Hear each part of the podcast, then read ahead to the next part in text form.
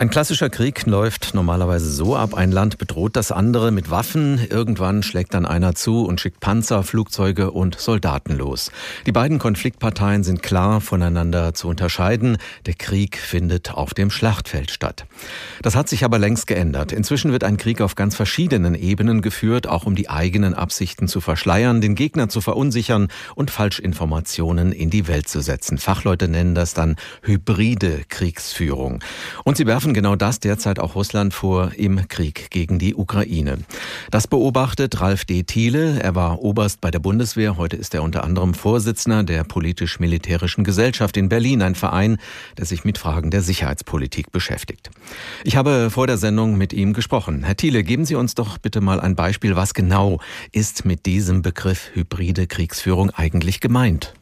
Also die Grundabsicht mit der hybriden Kriegsführung verbindet sich damit, äh, einen Gegner, das kann übrigens auch ein wirtschaftlicher Gegner sein, aber wir reden jetzt über Staaten, einen Gegner so mürbe zu machen, dass er eigentlich von sich selbst aus implodiert.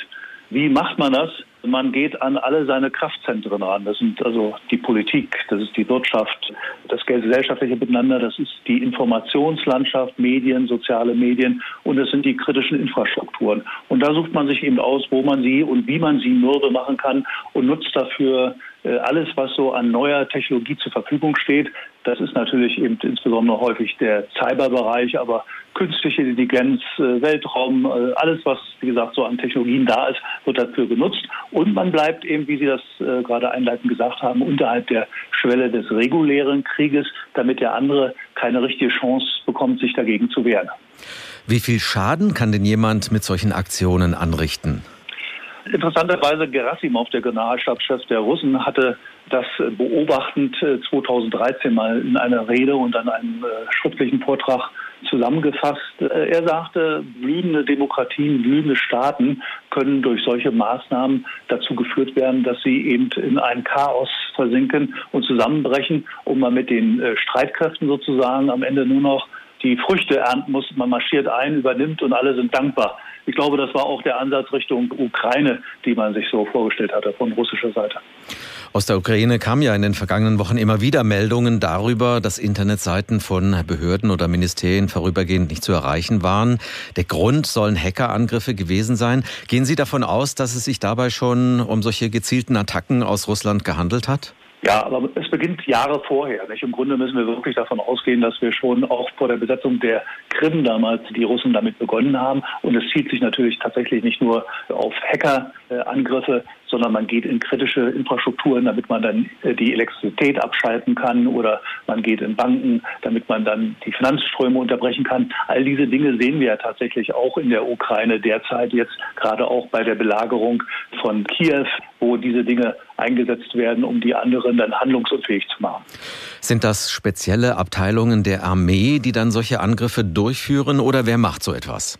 Ja, das ist eigentlich das Besondere dieses hybriden Krieges, dass Streitkräfte eigentlich eher den kleineren Teil der Arbeit machen. Also das kommt eben aus allen Bereichen. Das wird gut orchestriert, was die Diplomatie sagt oder lügt. Lavrov jetzt vor den Vereinten Nationen zum Beispiel, aber auch diese Verhandlungen jetzt über die Beendigung des Krieges. All diese Dinge sind Medienarbeit. All diese Dinge sind sozusagen miteinander abgestimmt. Und der Cyberbereich, äh, wenn wir den jetzt äh, spezifisch nehmen, äh, der Cyberbereich, da haben ja die Russen eben nicht nur in den Streitkräften, sondern weit darüber hinaus nach Nachrichtendiensten sogar viele Hobby-Amateurgruppen, die mit Werkzeugen, Tools äh, ausgestattet werden, um angreifen zu können und die auch die äh, Angriffsrichtung benannt bekommen, sodass da äh, ein breit gefächerter Ansatz kommt, bei dem die Streitkräfte eher nur einen Teil der Arbeit machen.